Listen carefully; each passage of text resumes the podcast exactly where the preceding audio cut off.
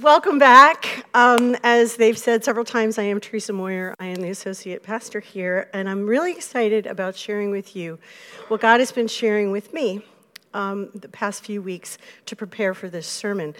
I want to say thank you to Michelle for her God story. How about that? It takes a lot of courage to come up here and share a personal story of what God has done in your life, and and especially for someone who's quiet like Michelle. I mean, that, that was really courageous. Thank you for doing that.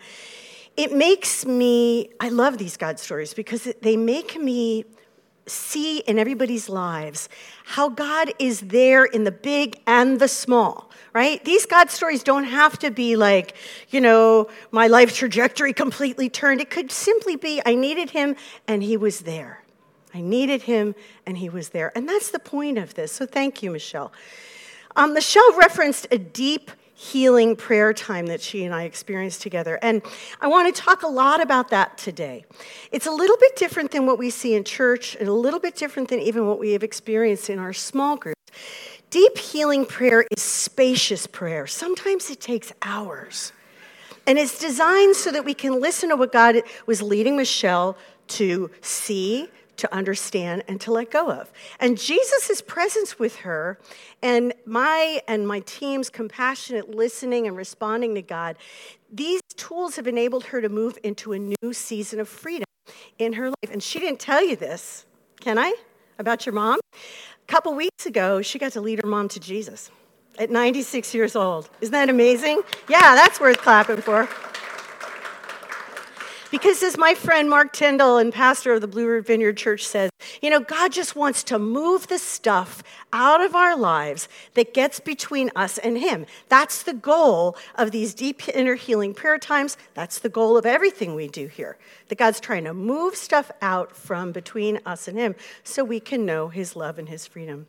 Now, some people have a hard time believing this. I, I was trying to explain this personal, intimate connection that we can have with God with one of my friend, uh, one of my family members, and she was like, you know what, he and I are good, we're good. Like, I know he died for me, I know he cares about me, he takes care of me, it's enough. He's got enough to deal with in all this stuff that he has to deal with in, you know, he's dealing with Ukraine and COVID, and it was sort of like this, this little cartoon, if I can get this to advance. Wow. There you go. So if you take a look at this little cartoon, heaven is currently unattended. If you wish to leave your prayers at the sound of the tone, they will be answered. You know, this this is some of some people have this idea about God, that he's sort of out there, so distant, and they don't really understand that Jesus is Emmanuel. And what does Emmanuel mean? God with us. Either they don't think God really cares about their pain, or they feel unworthy of God's love and attention for the nagging pain in their hearts. He died for my sins, that's enough. Somehow we come under the delusion that it's selfish to think that God would want to sit and take care of our pervasive emotional issues when he has so much more important stuff to do. My friends, this is a great, big, fat lie. As a matter of fact, there are actually two big lies here, if we're going to believe what Jesus told us. Lie number one is that we are not that important to God, except for maybe what we can do for him, right? That's the first lie. But Jesus said the very hairs on our head are numbered. The very, and I will not make any hair jokes. I thought about it, but I won't. But this is how well God sees us, that the very hairs on our head are numbered. That's how much he treasures us. Lie number two is that God is limited in his ability and power. He's too busy with COVID and the Ukraine to worry about me, right? This says that God is limited. But the Bible teaches us that God is not only omnipresent, he's also omnipotent, which means he is all-powerful. He wants to be with us. If we're walking with Jesus, we have this relationship with God where he's available to us every minute of every day. Why? Because his Holy Spirit lives inside of us. We don't even have to call on him to come. He's already there. He's already there. One of the vineyard leaders said at one of the conferences I went to years ago, you know, it's funny how we say, come, Holy Spirit. He's dwelling within us. We need to say, Lord, rise up and demonstrate your power to us, right? You live inside of us.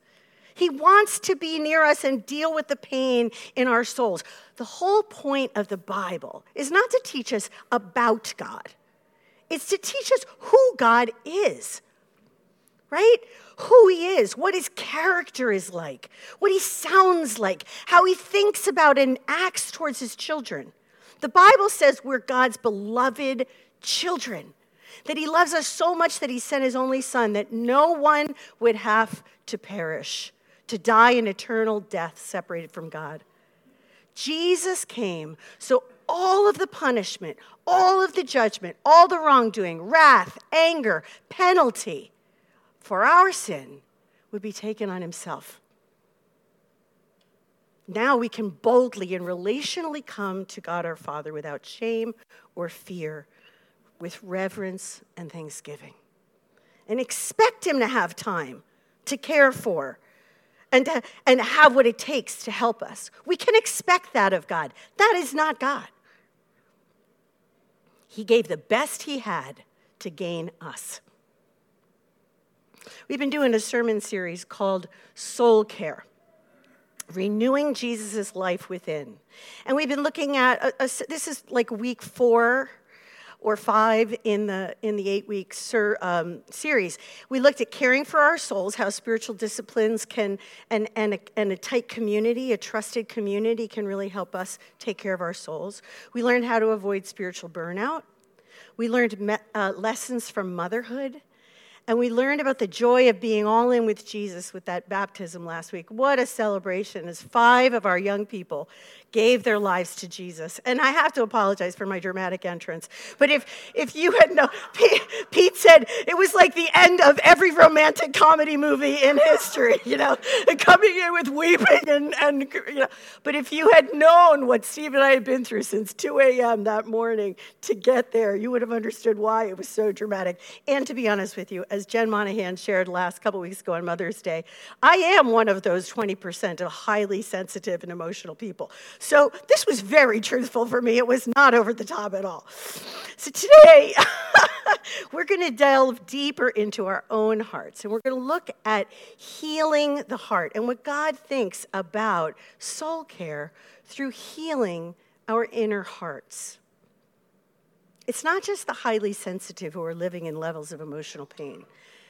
We're just the ones who can't hide it very well. One of the strongest and most manly friends I have recently attended a men's retreat. And when he got back, he said, after that conference, I am convinced that everyone is in constant pain. Caring for our emotional pain is an important part of caring for our souls, and God cares the most. Let's pray. Lord, we come to you as we are because we need you, and we want to be restored to the person you see us to be, whole and free, without the hindrances that tighten us and keep us from connecting to you and others, and receiving the fullness of your kingdom life. Will you come, Lord? Will you have your way here today? In Jesus' name, we thank you for your faithfulness. Amen. So if believing God doesn't have time or doesn't know us on an intimate level or doesn't care is a lie, what is the truth? Well, if we trust that the Bible is God's gift to us to show us who he is, we can trust what it says about him. These are some of the things that the Bible says about God. You have searched me, Lord, and you know me. The Bible says God sees us and he knows us. Searched us. Jesus said, he who has seen me has seen the Father.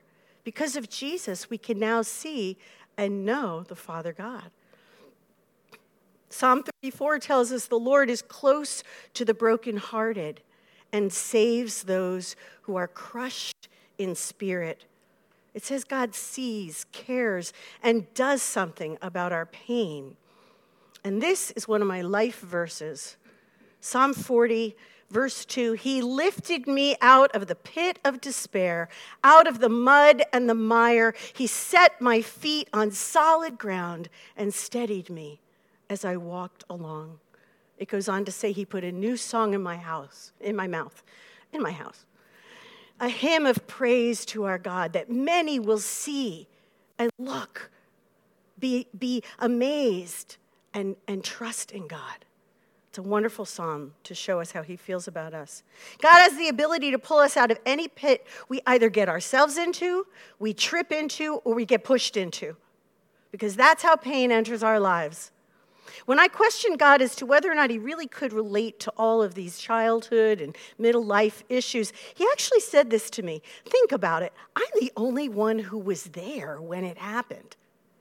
I'm the only one who can really understand. And I was like, hmm, that is super helpful. Now, I have come through my many years on this planet to love the Church of Jesus Christ in all her expressions around the world. And I have had the privilege to travel the world with a bunch of different Christian organizations and see the variety of the expressions of the Church of Jesus. But I fell in love with the Vineyard because it was the first church where I encountered God's desire to heal the pain of my life on a regular basis. And being one of the highly sensitive and emotional people like Jen taught us, one of the twenty percent of humanity, there was a thir- there were about thirty years of pent-up pain that I didn't know God really cared about when I came to the Vineyard. At the Vineyard Church, a prayer ministry was available to me twice a week. It was like free everything. It was awesome. At small groups and at the end of every church service, I didn't understand why more people were not running up there. It was free. What were you? I mean, counseling's a hundred and something bucks an hour. This was free. It was like the best offer on the planet. I got prayer every single week, most weeks twice a week, probably for over a year. No joke. There was so much pain to process. And I had never seen this kind of prayer. I mean, the Christians I knew would just pray for you. You know, bow your head, close your eyes. Oh, God, help Teresa feel better. That's called intercession. But this kind of prayer was more like God was running the time. You know, that, you know, I, I the first time I got this kind of prayer, the pastor came up and prayed for me. And he says, your heart looks like a burned piece of coal. Now, he didn't know I'd just spent seven years in a sort of cult working for Jesus in this crazy controlling church. He didn't know. I was visiting his church for the first time. He's like, it looks like you, your heart has been so burned, and God wants to restore you. And then I learned that he calls that reading, God, God is reading our mail, you know, and or giving us little giftlets, you know, from heaven to us. I was like, this is awesome. Like, and it's free. Anyway, so I, I really enjoyed getting ministry with this prophetic clarity, wisdom, imagery, accuracy, and it wasn't weird. That was the best part about it. Nobody was strange. It was just direct and clear. It made me realize more than ever that God really is Emmanuel. He really is with us. And the most amazing thing about the Vineyard was that this ministry was available through everyday people like us. No longer did anyone have to wait for the big man or woman of God to come to town like they did in the early twentieth century, and they'd line up and, and just pray that somebody would have something from God for them and wait for hours. It didn't have to happen like that anymore. God is meeting people all through all of his people, whomever is willing to listen and carry his healing to others. And this was what our founder, John Wimber, was so excited about. And you've heard this week after week after week, his little byline, everybody gets to play. Everybody gets to play. For me, the healing ministry seemed like the primary purpose of church. That's all I knew. Go and get healed. So I joined the Vineyard in nineteen ninety-four, but over the past twenty or thirty years, God has been moving this amazing prayer ministry into the fabric of his universal church. Recently, the church as a whole is starting to understand the value of inner healing prayer. Famous Bible scholar and author N T Wright, in his book, Bringing the Church to the World, wrote this. Recent times have seen a remarkable resurgence of a whole range of healing ministries. twenty years ago, I doubt if you had found a single book on, say, the healing of memories. today there's likely to be a whole section of these books, bringing together insights and experiences from an astonishingly wide range of people, monks, psychiatrists, lay workers, Orthodox and Roman Catholics, as well as Protestants and evangelicals. Why has this happened? He goes on to say, it's my belief that God has been equipping his church to deal with these problems. Across the denominations, ministries of listening, gentleness, counseling, prayer, gifts of healing are emerging, and many people are having their lives turned around. He says, I know firsthand of many who have been called to these ministries through whom God is powerfully at work, and I know of others who would gladly testify that they owe everything they are under God to such works of healing. I can happily testify that I owe everything I am under God to such works of healing in my life. And I know there are many in our church who could say the same thing. I praise God that he's present. He actually cares and he has power to do something about what we experience. Doctor Chris Miller at Lipscomb University said at a recent conference I attended, "Formation is happening. You are being changed. You're different than you were." And so much of that formation for me has happened through deep inner healing prayer sessions. So I mentioned I was just at a conference. I was down in Nashville. So many people asked me if I brought that hat home, but I don't think it would have fit on the plane. It was so big, but it was a fun hat. Um, I was attending a conference at Lipscomb University called Nurture, the Nurture Conference. There were about one hundred fifty to two hundred people in the room and about thirty more online. Some of the people there had been doing deep inner healing prayer ministries. They call it other things, but they've been doing this ministry for nearly thirty years. But there were so many in that room who had never, ever heard of this, didn't know they could have this kind of relationship with God or that they themselves could experience God's presence and healing through prayer. And they certainly never even considered that they could be a part of ministering this healing to others. Some of the churches these folks belong to don't even believe God speaks to their people today, to his people, right? They just, it's a completely different mindset. They've been stuck in an observer, performer, consumer relationship with God and just treading water in their faith and sharing the gospel till they get to heaven. I think this is tragic. There's so many wounded people walking around on the earth. God's got stuff to do in us, and they don't know that it's available. God has come to make a family of people who look like Jesus, free, peaceful, full of love and mercy, compassion and forgiveness. We all get to be a part of that through the healing of the heart ministry of God, because God wants to heal our hearts. This conference introduced many people to what God has been bringing through the Vineyard and other churches around the world for the past thirty years. As one of the presenters, Doctor Carl Lehman, the founder of the first modality that they taught on at this conference, he has a, a model called the Emmanuel Prayer. Doctor Lehman says, and he's a psych, he's a psychiatrist, an M D, who has studied brain chemistry and brain science and counseling, and he says these three things. God is always present with us. God always wants to connect with us. And the average person can establish a two-way interactive connection with God. Doctor Lehman said the real message he's heard the Lord say over and over, sounds very similar to what Mark Tindall said a few months ago, is the primary, most important purpose of emotional healing is to remove the blockages that hinder your heart from coming to me. That is the main goal of emotional healing. And this is what we aim to do through our deep inner healing prayer ministry, which is about to be released into our community. Another person who presented that day was Jennifer Barrett, Barnett, excuse me, Jennifer Barnett. Um, and she presented a model called Freedom Prayer, which Andy Reese and she put together. And she put it this way. Um, When we enter an inner healing prayer, we're looking for these things. What's going on? What's God doing? We're looking for the fruit of what God wants to do in this time. What's the root of the problem? And we are going to root it out. Clear the problem and look for any demonic influence that might be around, boot it out. Take back what was stolen from the enemy, loot from the enemy's camp, and make life choices and action steps. And she called this step scoot. So it was fruit, root, boot, loot, and scoot. A little bit, a little bit campy, but it kind of sticks.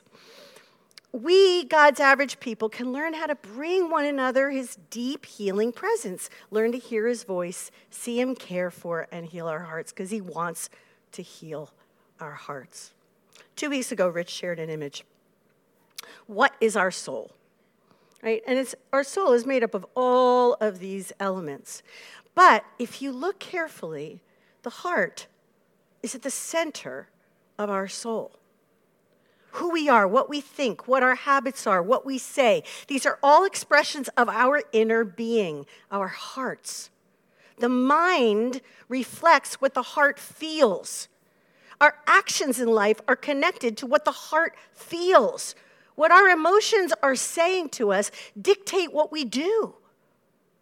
Very often, healing the heart can heal the rest of the soul. And God has come to heal and restore every part of our lives, and he uses us to do it for each other, broken, imperfect, but sincere people, to minister his love and presence to one another so we can come as we are and be restored. That's the whole point of why Conshohocken Vineyard Church is here. That's our byline. Come as we are and be restored. So we can all come as we are, knowing that God's always with us. He always wants to connect with us.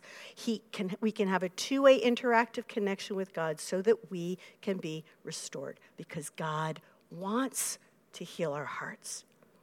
That means our life experiences, our pain, our anger, our traumas, our disappointments, our abuses, our loneliness, our shame, our fear, our damage from sin, our sin and the sin of others. You name it, if it hurts, God wants to heal it. This may be a hard message for some of you to hear. This may be shifting your entire paradigm of who God is. I want to ask you to try and rest. Just try and relax. And don't be afraid, because he loves us.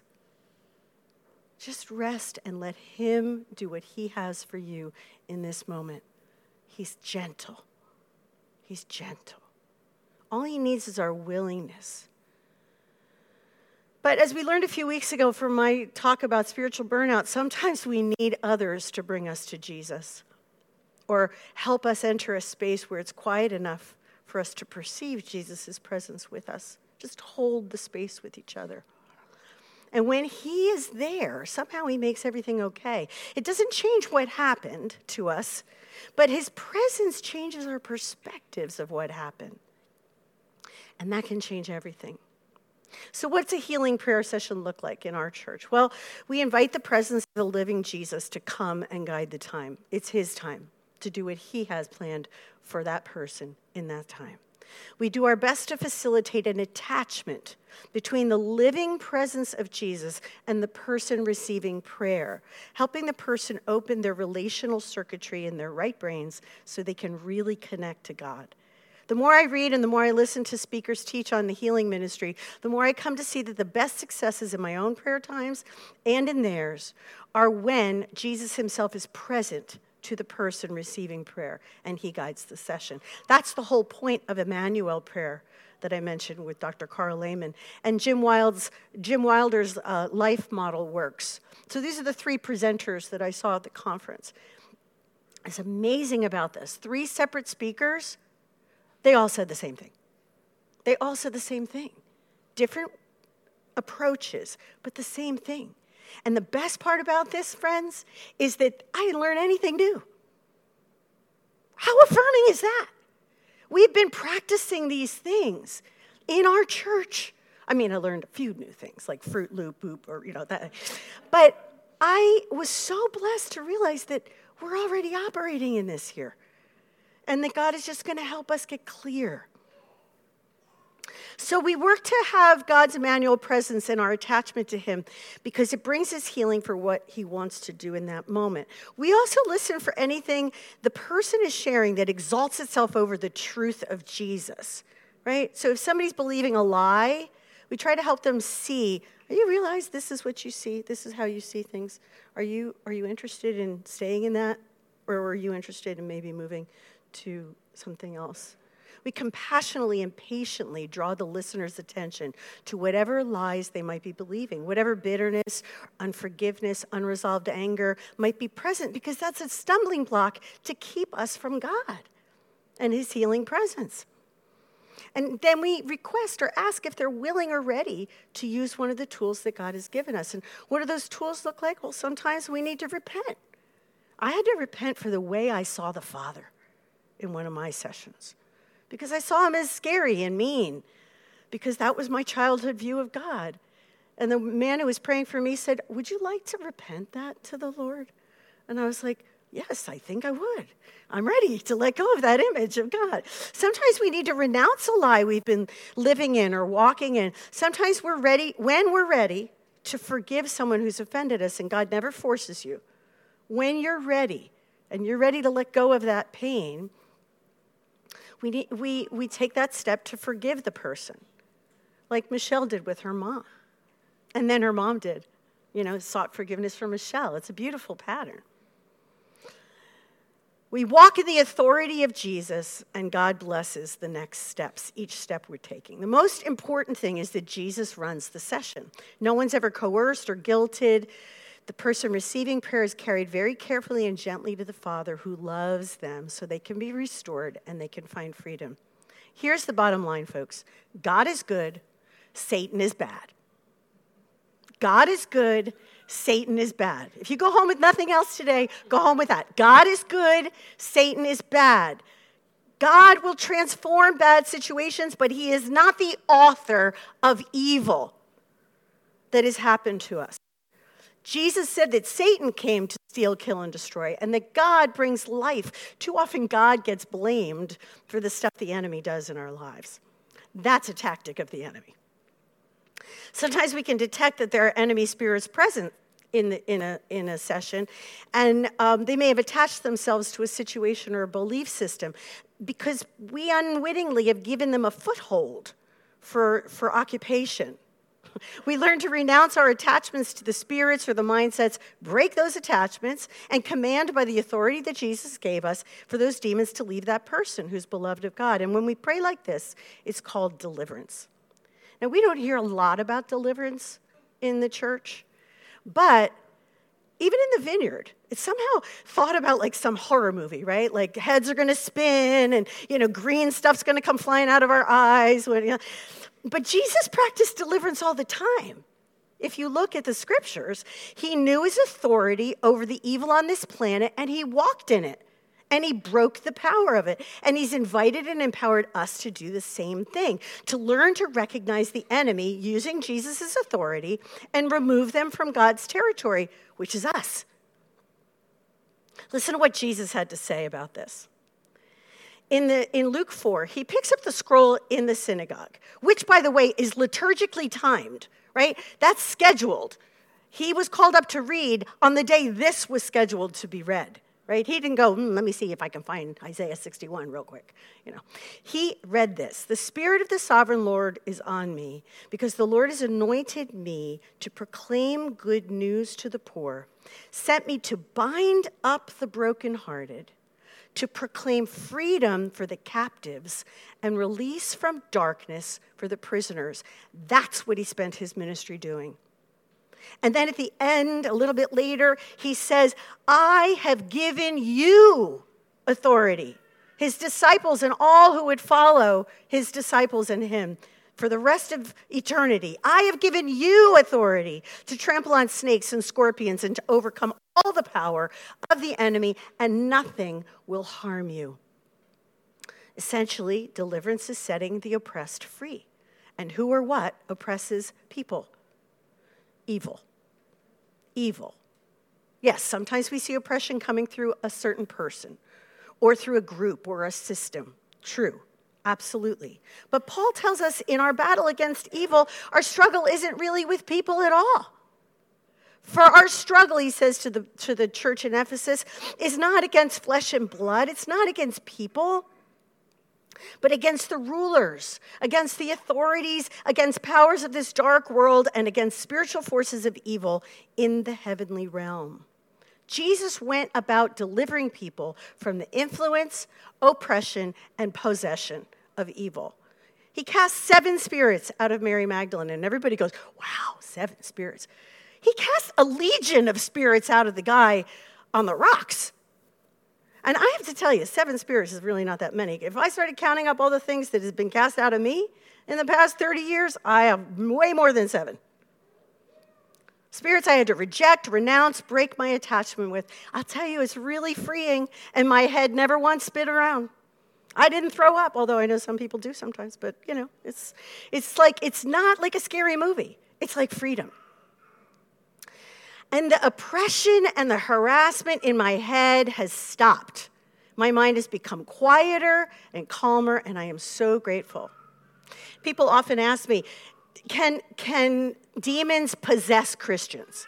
Can demons possess people? Well, clearly demons can possess people. We see it in Scripture, and we probably see it out on the streets a lot. People who are oppressed or possessed. But those who have been washed in the blood have been cleansed of that possibility. If you're walking with Jesus as your Savior, you cannot be possessed by demons. But demons can harass. They can oppress, and they can even attach themselves to Christians anywhere we've invited them or let them. You want a good book on how demons work? Read Screwtape Letters by C S Lewis. One of the best books I've ever read, on, and, and it's so interesting reading. It's so great. But when we have given the enemy a foothold, the enemy can attach himself to us because we've let him. We've invited him. What is a foothold? The dictionary says it's a place where a person's foot can be lodged to support them securely, especially while climbing. You think the enemy wants to climb all over us? Absolutely he does. We give him a little foothold, he gets a toe in, and he's got a little bit of access to us. The Amplified Version of the Bible puts it this way. I love this. Do not give the devil an opportunity to lead you into sin by holding a grudge, nurturing anger, harboring resentment, or cultivating bitterness. This makes it clearer how we can let a demon attach us to harass us. We give them a place to stand, a secure position from which further progress can be made. Grudges, bitterness, unforgiveness, unresolved anger, fear, worry, sexual sin, you name it. Any thought pattern that's contrary to God's truth. In other words, any words, any lies we believe can give a foothold to the devil. Any unresolved sin that hasn't been given over to God can give a foothold for spiritual oppression and possible attachment. Even sin that's been performed against us. Violation can give the enemy a foothold in our lives. And Jesus has given us the tools and the authority to break these attachments and be rid of harassment for good, and his presence is what makes it all possible. Paul tells us how we can be prepared and vigilantly fight against the enemy's method. These might be familiar to some of you. Put on the full armor of God so you can take up your stand against the devil's schemes. The Greek word for schemes is methodia. What does that remind you of? His methods. You know, be aware of the devil's methods. So the armor with which we fight against evil looks like this. Stand firm then with the belt of truth buckled around your waist, the breastplate of righteousness in place, and with your feet fitted with the readiness that comes from the gospel of peace. In addition to this, take up the shield of faith with which you can extinguish all the flaming arrows of the evil one. Take the helmet of salvation and the sword of the Spirit, which is the word of God. Okay, I'm going to ask you guys to do something. This is not my script. Just stretch. Just stretch. There's a lot coming at you right now. Just stretch it up. Beautiful. Whew, just shake it off. We're almost done. We're almost done. Okay, so when we release, when we realize we've given the devil a foothold, we can easily destroy that foothold. God gave us the tools, and they're not heavy to wield. This could be a whole sermon in, series in itself, but I'm going to just briefly go through each of these pieces of armor. It says to gird ourselves with the belt of truth buckled around our waist. It's essentially that we think of, tr- of, of truth as our core. Any Pilates people in here? You know, no? Come on, CrossFit people, where are you? Okay, good. So that the core of us is truth. Essentially, we think of this as our core strength, and the truth is what keeps us grounded and stable, so lies can't take hold. We wear these shoes that are made of the peace of the gospel. We walk in peace, bringing God's peace to ourselves and others. We have this shield of faith with which we can extinguish all the flaming arrows. Remember, God is good, Satan is bad. Lies we believe are contrary to God's promises and God's grace. And if we let them enter us, we can get a crack in their or in our armor, and the enemy's arrows can land and stick, and they land in us. Simple example, God has promised to provide for our needs, right? Yet we spend hours each night worrying about money. This worry can become a crack in our shield of faith, where a fiery dart can land and stick and get a foothold. Seemingly simple things can give the enemy a place to stand and gain further progress in his goal, which is to separate us from the love and power of God. And lastly, we have our heads and minds covered with the salvation of Jesus. It all starts in our minds. The enemy has only one weapon. One. Does anybody know what it is? Lies, deception, smoke screens, anything to keep us from God. And Paul tells us that we demolish arguments and every, go back, pretension that sets itself up against the knowledge of God. We take captive every thought to make it obedient to Christ. We have the sword of the Spirit, which is the Word of God. That's where the truth lies. But you know what else the Word of God is? Jesus. John told us that Jesus was the Word of God. It's not just whatever Bible scriptures we know. Jesus is the Word. He is the sword of the Spirit. And we defeat the enemy through Jesus' presence and power. His authority is given to us. And if it seems like it's more than we can do on our own, Jesus has given us a community to care for our souls, because God wants to heal our hearts. As I finish up here, I just want to remind us all that we really need each other to come to God and get healed. And we need to be gracious with one another, because we're not perfect people and we mess up. It's too easy to think, I'm never going to that person because they hurt me. Well, guess what? We're not perfect. We need each other and the forgiveness and the mercy. The enemy knows that we need each other, and he'll do anything to keep us from each other and from God, because we are his body. Our power comes from Jesus. He's the head, but we're his body. We are what God uses on the earth. We need each other to be victorious over the assaults of the enemy. So this new prayer ministry, and I'll finish with this today, that's going to be launched soon. We call it Deep Inner Healing Prayer, DIP. Come take a dip. It's going to be scheduled. We're going to have a process here. We're going to, we're going to schedule most of these times through your small group leaders. So if someone in your small group really needs deeper healing prayer, and there's a reason for this. One, we have three levels of prayer offered. Every week we pray here together, and it's free. Every week in your small groups, we spend time praying for one another, inviting the Lord in, and it's free. But if there are deep things that there just isn't enough space and time to get into, some of these sessions can take two and a half, three hours. And you can't take your entire small group with one person. That's when we're going to ask the small group leaders to uh, refer people to our team, and we'll get them scheduled.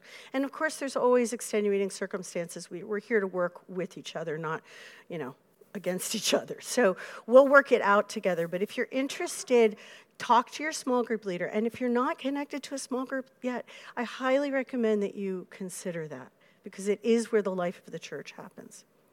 Okay, I'm going to do a little meditational scripture as we finish.